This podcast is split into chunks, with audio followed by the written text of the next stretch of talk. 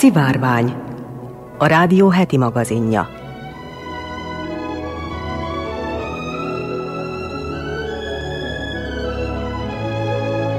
Köszöntöm a szivárvány hallgatóit, Molnár Eleonóra vagyok, színes magazin műsorunk szerkesztője. Adásunkban hallatnak arról, hogy méteres meteoritra bukkantak az Antarktiszon. Elmondjuk azt is, hogy alakváltó robotokat fejlesztettek ki a kínaiak. Aranymaszkos Hun uralom alatt eltemettett vezér maradványaira bukkantak a bukaresti régészek, erről is elmondjuk a részleteket. Szólunk arról is, hogy a ma született gyerekek már egy másik földet ismernek meg. És elmondjuk azt is, hogy egy ismeretlen lény fosziliái kerültek elő egy németországi elhagyatott bányából. Tudományos magyarázatot hallhatnak arról, hogy miért esik mindig a vajas oldalára a pirítós, és megtudhatják, hogy valóban nem felejtenek az elefántok. Szófejtőnkben kiderül, miért ülünk tűkön, amikor türelmetlenül várunk valamire. A vajdasági épített örökségünk sorozatunkban pedig folytatjuk a Bajsai Tájház bemutatását Szuhankó Ruzsenával. Az ügyeltes csapat nevében jó vételt és kellemes időtöltést kívánok!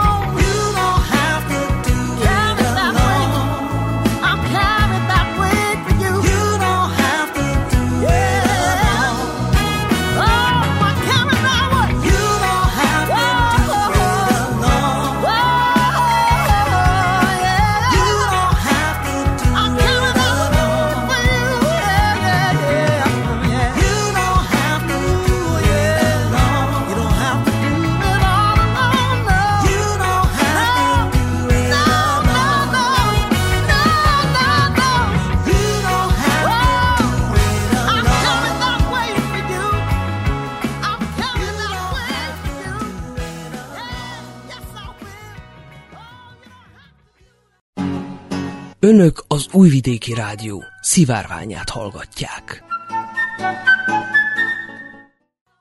Öt új meteoritra, közöttük egy kifejezetten méretes kőzetre bukkantak az Antarktiszon, írja a Science Alert. Utóbbi objektum 7,6 kg-os, ezzel a legnagyobb 100 meteorit közé tartozik, amelyet az elmúlt évszázadban a jeges kontinensen találtak. A föld részen eddig mintegy 45 ezer űrkőzetet fedeztek fel. A leleteket a Belga Királyi Természettudományi Intézetbe szállítják, ahol alaposabb elemzés alá vetik őket. A vizsgálati eredményeknek köszönhetően a kutatók jobban megismerhetik a naprendszert. A nem feltétlenül számít, ha meteoritokról van szó, és még az apró mikrometeoritok is hihetetlenül értékesek lehetnek tudományos szempontból, mondta Maria Valdez, a Chicagói Field Múzeum munkatársa és a csapat tagja. A szakértő hozzátette, a felfedezés ennek ellenére ritkasága miatt izgalmas. Az Antarktiszon a fehér tájban könnyebb észrevenni a meteoritokat, a száraz környezetben ráadásul a mállás sem jelentős. Az extrém régió ugyanakkor nehezen járható, ami megnehezíti a keresést. A legújabb expedícióhoz a csapat egy olyan 2022-es térképet használt, amelyen műholdas adatok és a mesterséges intelligencia számításai alapján jelölték meg a potenciális lelőhelyeket. A kutatók szerint az irányokat tekintve a térkép nagyjából 80%-os pontosságú. A kontinensen pedig mintegy 300 ezer meteorit várhatja még a felfedezést.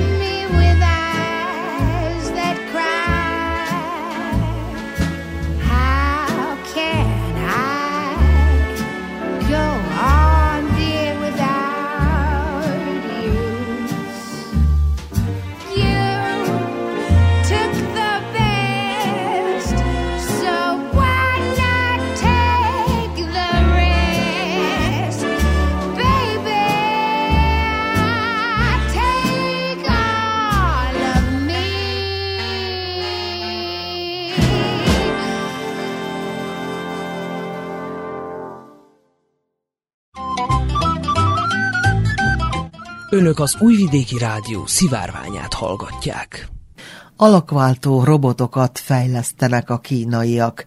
A robotok folyékonyá, majd újra szilárdá válnak, akárcsak az új generációs T-ezres, a Terminátor 2 című filmben. Kínai tudósok galliumból fejlesztettek egy miniatűr robotot, amely képes váltani a szilárd és a folyékony állapot között. A különleges anyag mágneses tér hatására megváltoztatja a szilárd és a folyékony halmazállapotát, amit a kutatók magneoaktív, szilárd folyékony fázisú átmenetnek neveznek. A videón a miniatűr robot látható, amint kiszabadul egy aprócska börtöncellából. Először tétovázik, majd hirtelen összeesik és folyékonyá alakulva kiút a 21 mm széles rácsok között.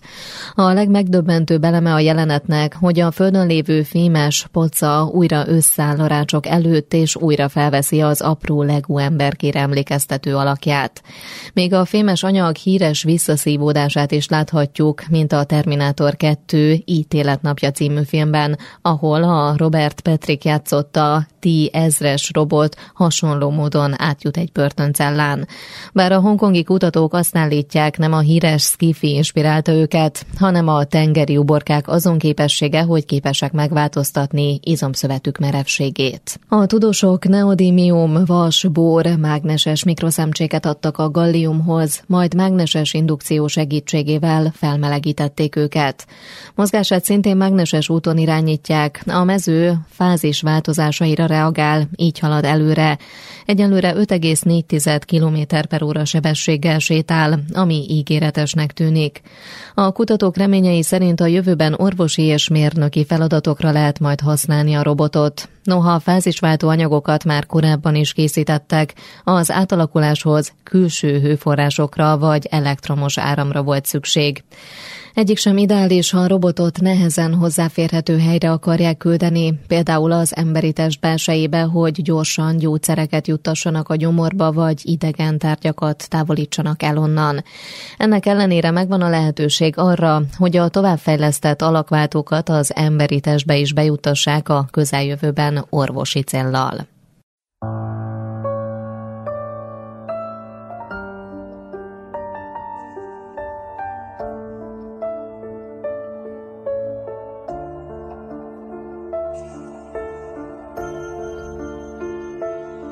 Ki vagyok én?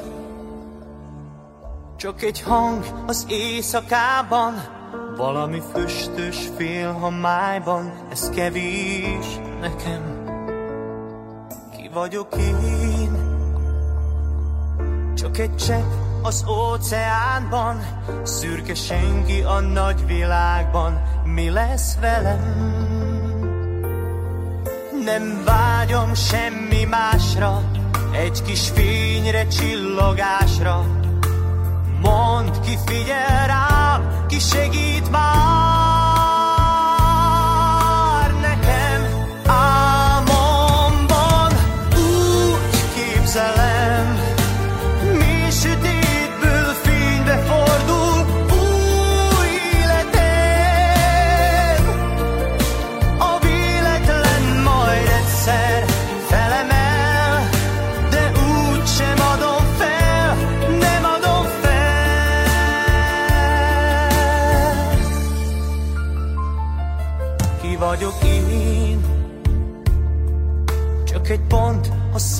Vásznon, kicsi gomb a nagy kabáton, ez keveset ér. Ki vagyok én, ahogy régen akkor láttam, magamat anyám sóhajában, hitt bennem szegény. Nem vágyom semmi másra, egy kis fényre, csillogásra, mond, ki figyel rá, ki segít már.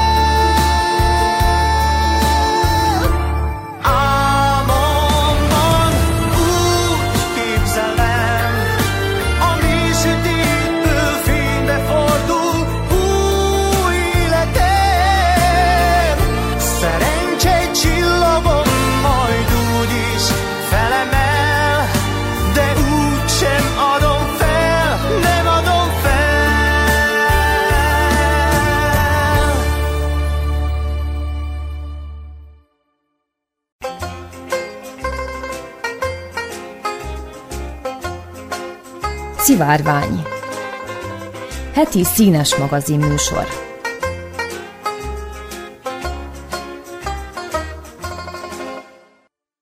Több mint száz aranytárgyal és a lova fejével együtt eltemetett népvándorláskori, vélhetően hun uralom alatt élt vezér sírját tárták fel a bukaresti Vasile Parvan régészeti intézet kutatói.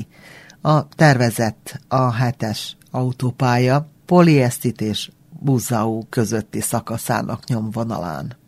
Kivételes jelentőségűnek minősítették a leletet. A hírt több romániai portál is közölte minap a romániai közúti infrastruktúrát kezelő országos társaság Facebook oldalán tett bejelentésre hivatkozva.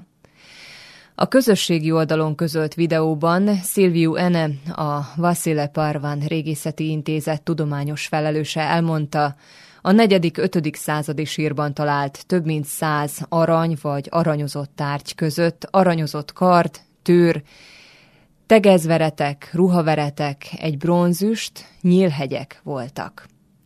Az eltemetett férfi arcát vélhetően aranymaszk borította, ennek a maradványait is megtalálták. Hozzátette, a sírból lókoponyát és lócsontokat is kiemeltek.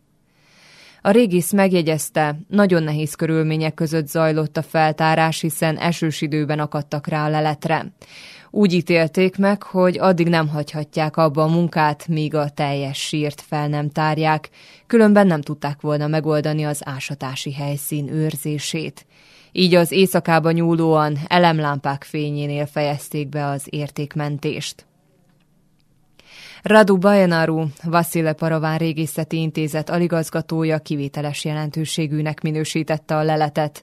Úgy vélte, olyan harcos sírját találták meg, akit minden jelvényével, presztis tárgyával együtt temettek el. Az MTI kérdéseire írásban küldött válaszokat Radu Bajenaru, Silviu Ene és Andrei Magureanu régészek írták alá. Mint közölték, a lelet egyaránt tartalmaz fegyvereket, dísztárgyakat, lószerszámokat, ezért a tárgyak közötti összefüggések is fontosak. Hozzátették, a sírban csak a ló reprezentatív részeit temették, amilyen az állat koponyája és lábszárcsontjai. A területen vélhetően hún és gót uralom alatt álló más népek éltek. A lelet korát a tárgyak tripológiája alapján becsülték a 4.-5. századra.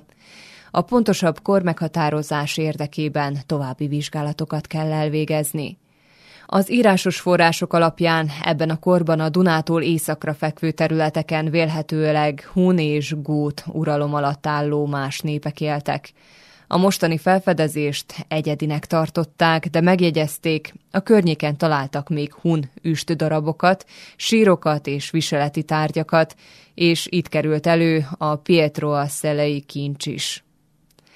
A vizsgálatok még az elején tartanak, de a fegyverek alapján feltételezhetjük, hogy az illető harcos volt. A leltárba vett tárgyak kronológiáját összevetve az ókori forrásokkal feltételezhetjük, hogy hun uralom alatt élt válaszolták a leletet feltáró régészek. Az etnikai besorolása nem hisszük, hogy lehetséges lenne olyan vizsgálatok elvégzése nélkül, amilyen a stronciumizotóp vagy archeogenetika, nem beszélhetünk az illető valószínű eredetéről. Hozzátették, azt remélik, hogy a vizsgálatokkal többet sikerül megtudni a személyről, a temetési szertartásáról és közvetve a térség történetéről. Come on, let's get the band.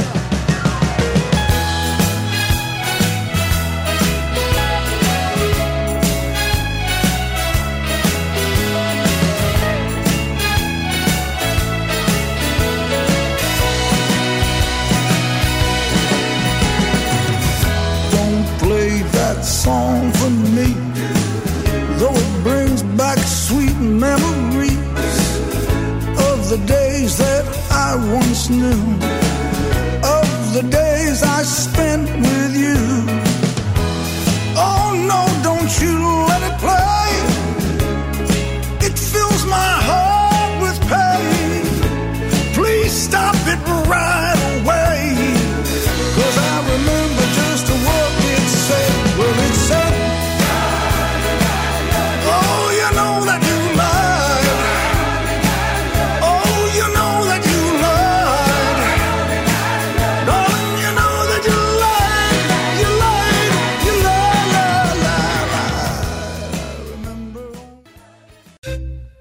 Önök a szivárványt hallgatják.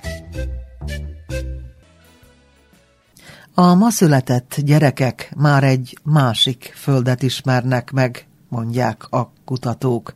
A hőhullámok, bozót, tüzek, asszályok és más természeti katasztrófák súlyosbodásával egyre több növény és állat pusztul el, ami eddig is nyilvánvaló volt. A tudomány azonban eddig messze alábecsülte az éghajlatváltozás és az élőhelyek pusztulásának a biológiai sokféleségre gyakorolt valódi hatását. A legfrissebb kutatások szerint 2050-re a szárazföldi állatok 10%-a, míg az évszázad végére 2100-ra közel 30%-a is kipusztulhat bizonyos földrajzi területekről.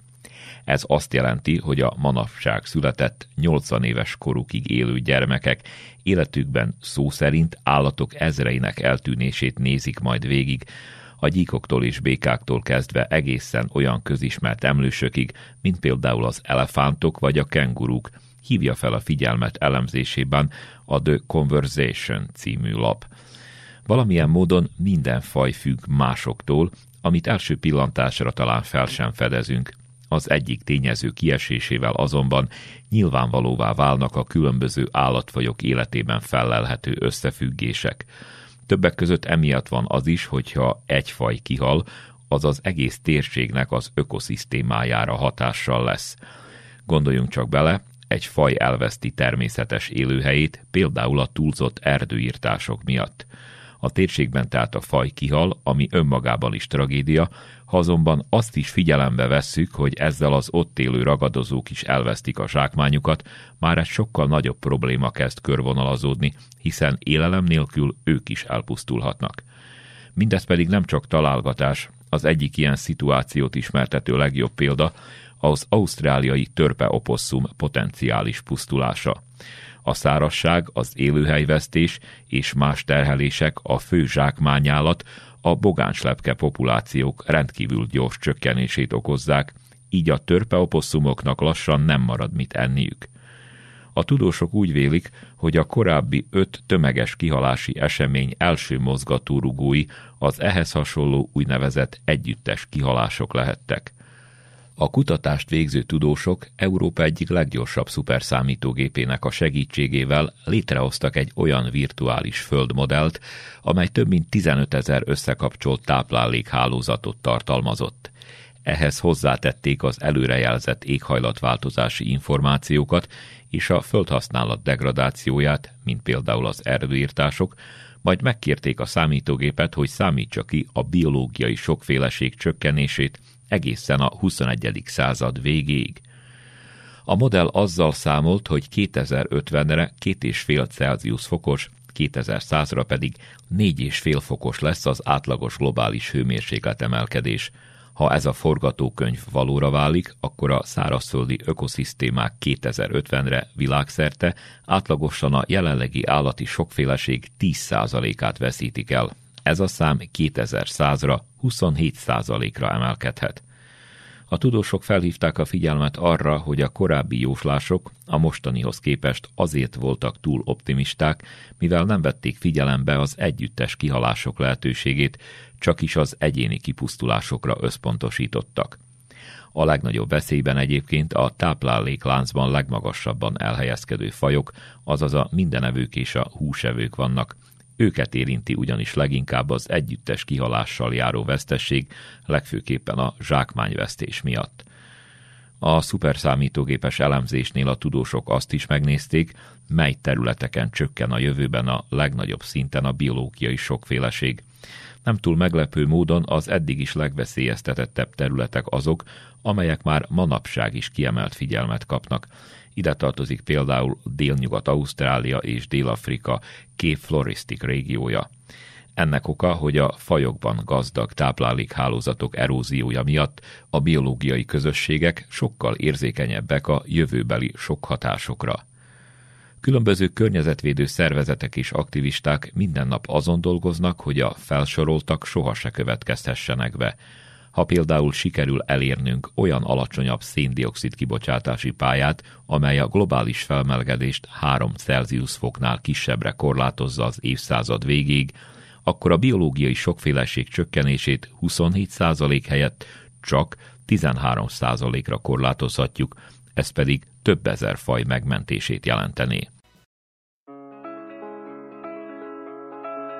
Szemed rajtam,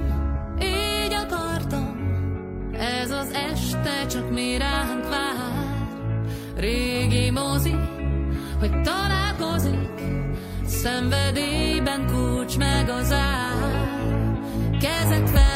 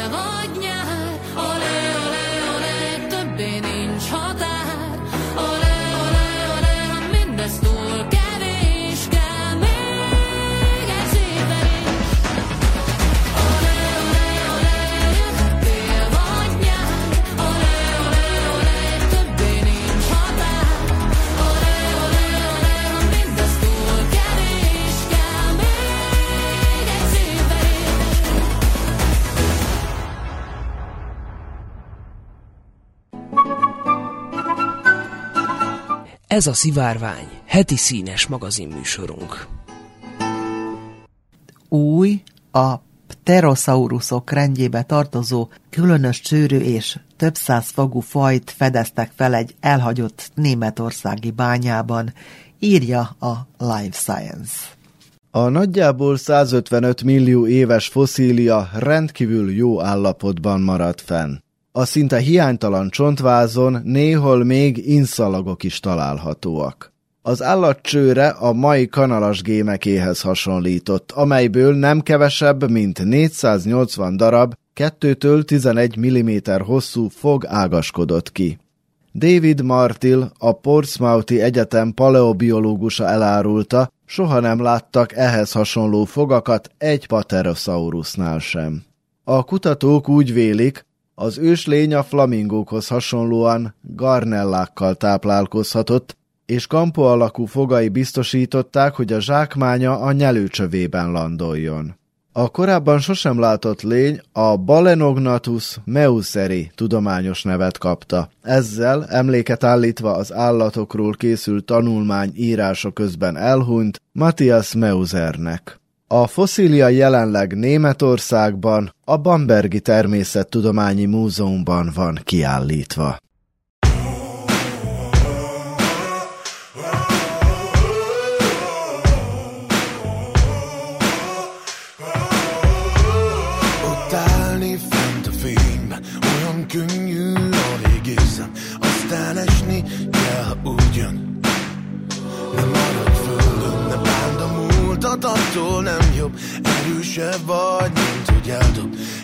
Vannak, mindig lesznek. Emberé tesznek. Addig így jó A vérem iszít minden Nem dühös a szó Rendbe teszek mindent itt bent. Elfolyik a fény Olyan jó, még mindig élek. A számot adnék egyszer Nincs semmi más, mitől féljek?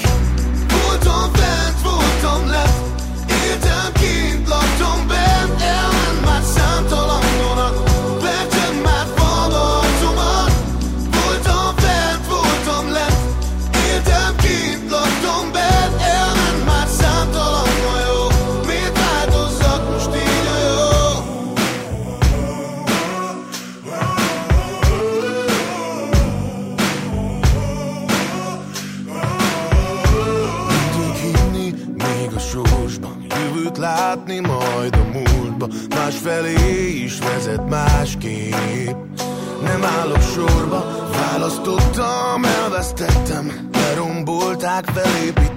time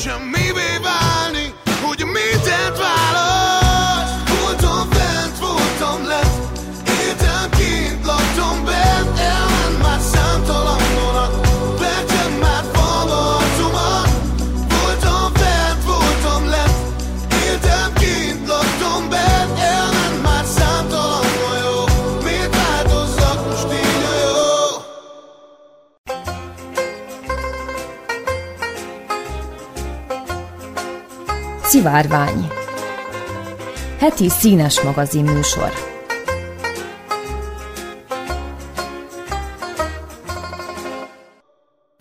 Ha nem tudták volna, van tudományos magyarázat rá, miért mindig a vajas oldalára esik a kenyér. Robert Matthews, a brit királyi csillagászati társaság és a királyi statisztikai társaság tagja bebizonyította, hogy a kenyér szinte csak a megkent oldalára eshet le. Ennek oka az asztal magassága és az univerzum törvénye. Matthews felfedezésért megkapta a Nobel-díj paródiáját. Ahogy Murphy törvénye is kimondja, ahogy mi is megtapasztalhatjuk mindennapjainkban, ha a kenyeret megkentük vajjal, lekvárral, nutellával, vagy bármilyen más kencével, de a gyerek, a kutya, vagy, és persze ennek a legkisebb valószínűsége, mi leverjük, akkor biztos, hogy a megkent felével esik le. Kérdés, írhatjuk-e ezt pusztán a pech számlájára, vagy áll valamilyen tudományos magyarázat is mögötte? Robert Matthews, a Brit Királyi Csillagászati Társaság és a Királyi Statisztikai Társaság tagja beleásta magát a problémába, és 1996-ban meg is kapta felfedezésért az Ing Nobel-díjat, a Nobel-díj paródiáját. A vicces kitüntetést azok a tudósok kapják, akik értelmetlen felfedezéseket, használhatatlan találmányokat vagy mulatságos javaslatokat tesznek a tudomány világában. A díjazottak általában nem sértődnek meg a humoros honoráláson, Matthews például úgy nyilatkozott, a pirítós tanulmányt szabad idejében végezte, amikor nem volt semmi a tévében. Örülök, hogy elismerik az olyan munkát is, ami megpróbálja becsempészni a szórakozást a tudományba, mert manapság nem nagyon lehet nevetni az elméleti fizikán. Mondta Matthews, aki alaposan tanulmányozta a vajaspirítós életét és kalandjait, és megállapította, a reggeliző asztalról leeső pirítósok azért a vajas oldalukkal landolnak a földön, mert az univerzum így van kialakítva. De ez így túl egyszerű lenne, talált konkrét magyarázatot és bűnöst is. 2001-ben, mikor még jobban elmerült a témában, sikerült tényekkel is alátámasztania a hipotézisét. A nagy brit pirítós kísérlet során 9821 pirítósból 6101 esett a vajas oldalra, ami 62%-os eredmény. A vizsgálatokból kiderült, hogy a kenyér formája és az asztalról való leesés mikéntje sem mindegy, de a legdöntőbb az asztal föltől való magassága.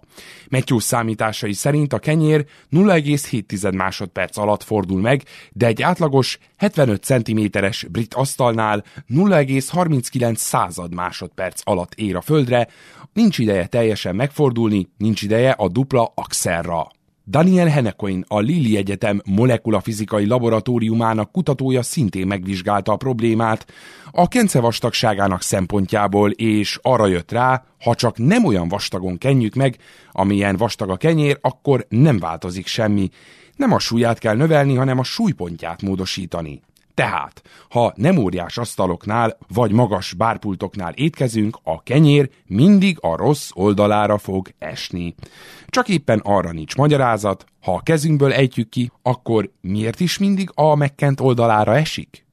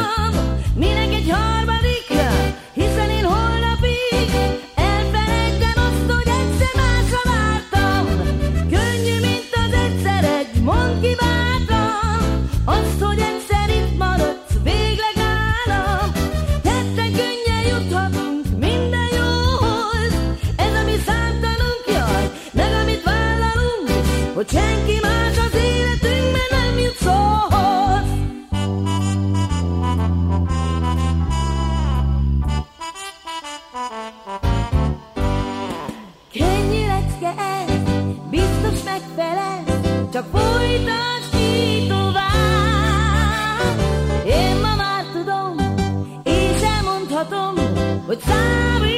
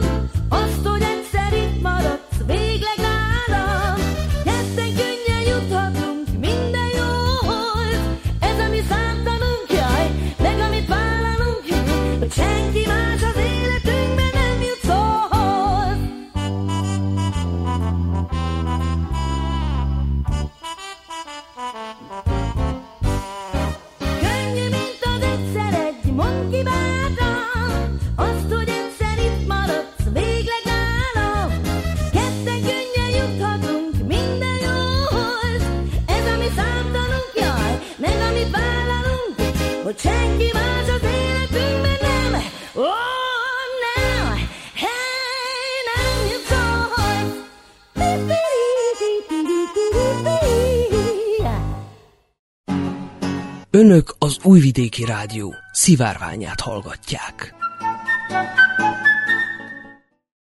A mondás szerint az elefántok nem felejtenek. De vajon mennyi ebben az igazság? Erre keresi a választ a Life Science friss cikke. A frázis kicsit túlzó, az viszont valóban igaz, hogy a vastagbőrűek rendjébe tartozó állatok, például az elefántok, orszarvúak rendkívüli emlékező képességgel bírnak. Az idős afrikai elefántok számos különböző ragadozó hangját és szagát képesek felidézni, de még a különböző csoportokhoz tartozó embereket is meg tudják különböztetni a szaguk alapján. Emellett az emberi beszédet is remekül felismerik, sőt a nyelvek között is különbséget tudnak tenni. A Dók Egyetem 2014-es kutatásából kiderül, hogy az elefántok sokkal nagyobb eséllyel alkalmaznak védekező stratégiákat, ha a gyakran rájuk vadászó masszájok beszédét hallják, mint amikor más kenyai etnikai csoportok társalgását érzékelik. Vissza tudnak emlékezni korábbi útvonalaikra is, így mindig tudják, hol találnak vizet és élelmet. Az ilyen hatalmas testű állatoknak rengeteget kell enniük, hogy elegendő energiával lássák el szervezetüket, ezért elengedhetetlen környezetük pontos és beható ismerete. Az elefántok a száraz évszak beköszöntekor átvándorolnak a nedvesebb területekre, ezért fontos, hogy a csordát olyan idős példány vezesse, amely megélte az előző aszályos időszakot is, és emlékszik a migrációs útvonalakra. Egy 2008-as kutatás szerint az olyan csordákban, ahol az előző száraz évszakot meg nem élt, fiatal egyet töltötte be a vezető szerepét, 63%-os volt az éves halálozás, még normál esetben ez a szám csak két százalékot tesz ki. Világosan látszik tehát, hogy az elefántok memóriája nem csak elképesztően jó, de kulcsfontosságú is a túlélésük szempontjából.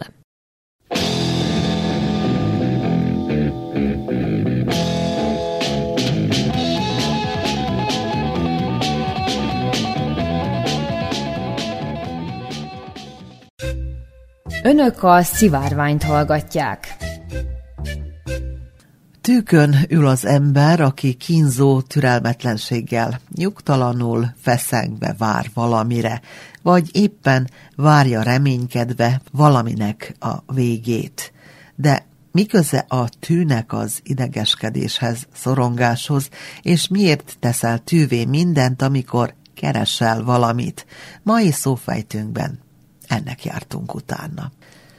A szólás magyarázata a régi babonákban, népi hitvilágban keresendő. Előfordult, hogy a rosszatakarók gombostűt adtak ellenségüknek, azt remélve, hogy a mágikus erejű ajándéktól az illető megbetegszik, vagy ha már egyébként is betegség kínozza, még jobban ledönti a lábáról, írja Bárdosi Vilmos nyelvész. Olykor pedig titokban rejtettek tűt áldozatuk ruhájába, ágyneműjébe, függönyeibe vagy fehérneműjébe a furfangos rosszakarók. Amikor az érintett megsejtette, hogy efféle bajós és szúrós tárgy kerülhetett az intim holmia közé, szorongani kezdett, és akár volt tű a ruhájában, párnáján, akár nem, érezni vélte a szúrást a bőrén. Ez az ideges viselkedés szülte a jól ismert szólásmondást. Ugyanebből a babonából ered a tűvétesz valamit kifejezés, hiszen a házat tűvétéve az elrejtett gombostűt kellett megkeresni, hogy a beteg megszabadulhasson a rontástól. De sokáig élt a köztudatban a babona, miszerint az ajándékba kapott vágószerszám, kés, olló, stb. elvágja a barátságot, ha pedig valaki tűt ajándékozott ismerősének, tilos volt megköszönni, ki kellett fizetni, a megajándékozottat pedig meg kellett vele szúrni.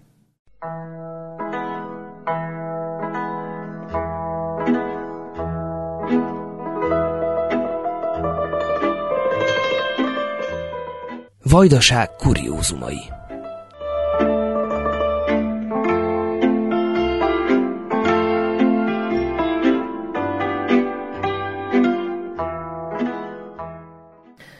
A vajdasági épített örökség sorozatunkban folytatjuk a látogatást Bajsán, a tájházban Szohenkó Ruzsenával beszélgetünk. Miért volt Bajsának szüksége erre a tájházra? Egyrészt azért, hogy ez tulajdonképpen a magyarságot is bemutatja, de jobban a paraszti életet mutatja be. Az előző házban az pedig jobban a polgárit. És a kettő közt a különbséget szerettük volna megmutatni az embereknek, mert sokszor fölmerül bennük, na most mi is az a paraszti, és mi is az a polgári. Mit jelent egy ilyen kis közösségnek, Bajsának ez a létesítmény? Turisztikai szempontból is úgy gondolom, hogy fontosnak kell, hogy legyen, mert az ide látogatóknak ugye az ember mindig szeretne valamit bemutatni, megmutatni a falujából, és valójában ez a kis falu egy olyan szép helyen helyezkedik el, hogy nagyon sok látnivaló is, és fejleszteni való is volna. Hát tulajdonképpen az etno hagyományápoló kézmesek körének a szervezésében történik ez az egész, és tavasszal is, vagy ősszel is, amikor nagy takarítások vannak, akkor a szervezetben összejönnek a tagság, és akkor rendbe tesszük a teret. Milyen programokat szerveztek, illetve fognak szervezni a jövőben a tájházban. Mivel ugye ez a két ház most össze van kapcsolva, és ott az előző házban ott van nyári színpad, így tudunk föllépéseket is szervezni. Azon kívül minden évben van a szövőhímzés, a kézműves táborunk, ami július első hetiben van, és akkor itt a kézművességet gyakoroljuk. Tulajdonképpen többféle kézművességgel foglalkozunk, úgy a szövéssel, a nemezöléssel, a a hímzést is oktatjuk táborokba, gyöngyfűzés, csuhéból készült tárgyak készítése, gyékény szövés, gyékényből készült tárgyak készítése, úgyhogy elég bő ez a Hát nem mondhatnám azt, hogy a tudásunk, de az akaratunk, hogy ez minden újra föllendüljen. Szőke Anna, a Kislajos Néprajzi Társaság elnöke is részt vett a tájszoba kialakításában. Kiemelte, a szabad kémény nagyon ritkának számít a környéken, ez teszi még értékesebbé ezt a tájházat. A hagyományőrzése főleg mindig az idősebb nemzedéket érinti. Ők éreznek rá, vagy döbbennek rá, hogy meg kellene menteni azt, ami már a múltnak az öröksége. Igyekszünk ezt minden lehetőséggel, minden erőnkkel ráruházni egy kicsit a fiatalokra is, hogy próbálják ők is ennek a jelentőségét megtanulni, megérteni. Közösségnek nagyon fontos egy tájház például, mert a tárgyi és a szellemi örökség van benne. Tehát a tárgyak mögött nagyon komoly szellemi örökség húzódik meg, minek mi volt a szerepe. És hogyha ezt nem oktatjuk, nem tanítjuk, nem mondjuk el, akkor csak azt mondják rá, hogy na hát itt van egy feszület, most példának mondom, vagy itt van egy szobrocska, Lourdes Isus Mária, stb. Ez a vallásukat tükrözte, és az, hogy minden házban volt egy szent sarok, ahogy ők nevezték, vagy nevezzük mi néprajzosok, ott voltak az imakönyvek, ott volt a feszület, az olvasó, stb hozzátartozott a hitükhöz ez a szent sarok. Arra ránéztek, ott imádkoztak, ott elmondták az égieknek panaszaikat, vagy kértek erősítést az életükhöz. Tehát az, hogy hagyományt őrzünk, ehhez, ehhez a tájházak segítenek nagyon sokat. Magyarországon körülbelül 300 tájház van, Nálunk nincs olyan sok, persze területileg is kisebbek vagyunk, de én nagyon örülök, hogyha valahol megnyílik egy tájház, vagy ez már a második tájház. Az első szerintem inkább gyűjtemények háza lenne az is, mert három-négy helyiségből áll, már inkább polgárosodott az a ház, a polgárságnak az életvitelét tükrözi, mert van egy szerb szoba berendezve, tehát a szerb néphagyomány szerint, van egy magyar szoba, de nem a paraszti kultúra, hanem a polgárságnak, a magyar parasztpolgárság ez a helyes, Azután van egy hosszú előszobájuk, ahol a legkülönfélébb tárgyak vannak, ezek be vannak leltározva, de itt vannak a régi mesterségeknek az eszközei, akkor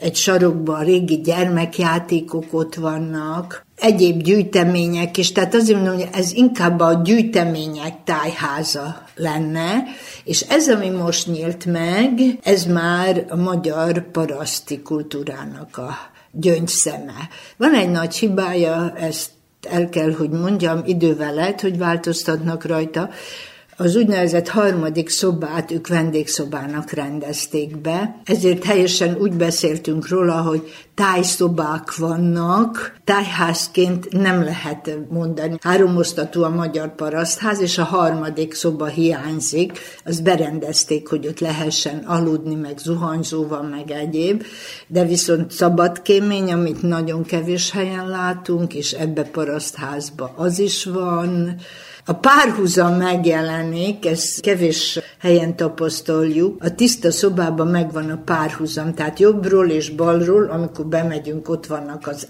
ágyak, középen az asztal. Itt nem tudtuk megoldani, mert a két ablak között kicsi volt a hely, és a, az úgymond almárium, amilyen fiókos volt, és abba tartották az ágyneműt, fehér nemű, de volt egy fiók, ahol az iratokat, egyéb fontos dokumentumokat tároltak.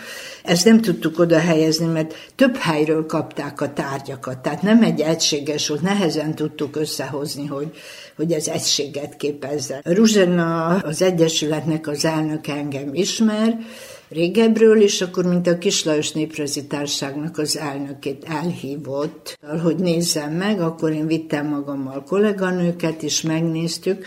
Őszinte leszek, én úgy megijedtem, hogy azt hittem, hogy na, abból nem lesz semmi az egy, egy rom volt, omladozó falakkal, a tárgyak kin a gangon, az udvaron. Nem mertem Ruzsanának mondani. De ő olyan lelkesen beszélt, hogy, hogy ez is van, az is van, minden van, és akkor menjek vissza, Persze akkor úgy magamba gondolkodtam, meg helyre raktam a dolgokat, és és hát akkor egyszer csak hívott, hogy menjek, és segítsek nekik berendezni. És hát több napot töltöttem én ott akkor. Kihangsúlyoznám bajsaiak önzetlen tevékenységét, segítségét, amit én ott tapasztaltam.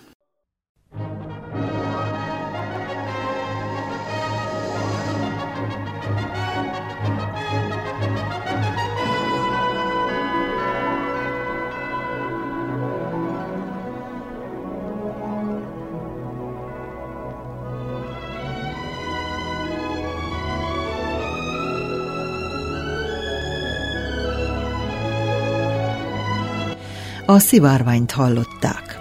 Heti színes magazin műsorunkkal egy hét múlva jelentkezünk ismét. Az ügyeletes csapat nevében Molnár Eleonóra köszöni figyelmüket. Kellemes hétvégét kívánok!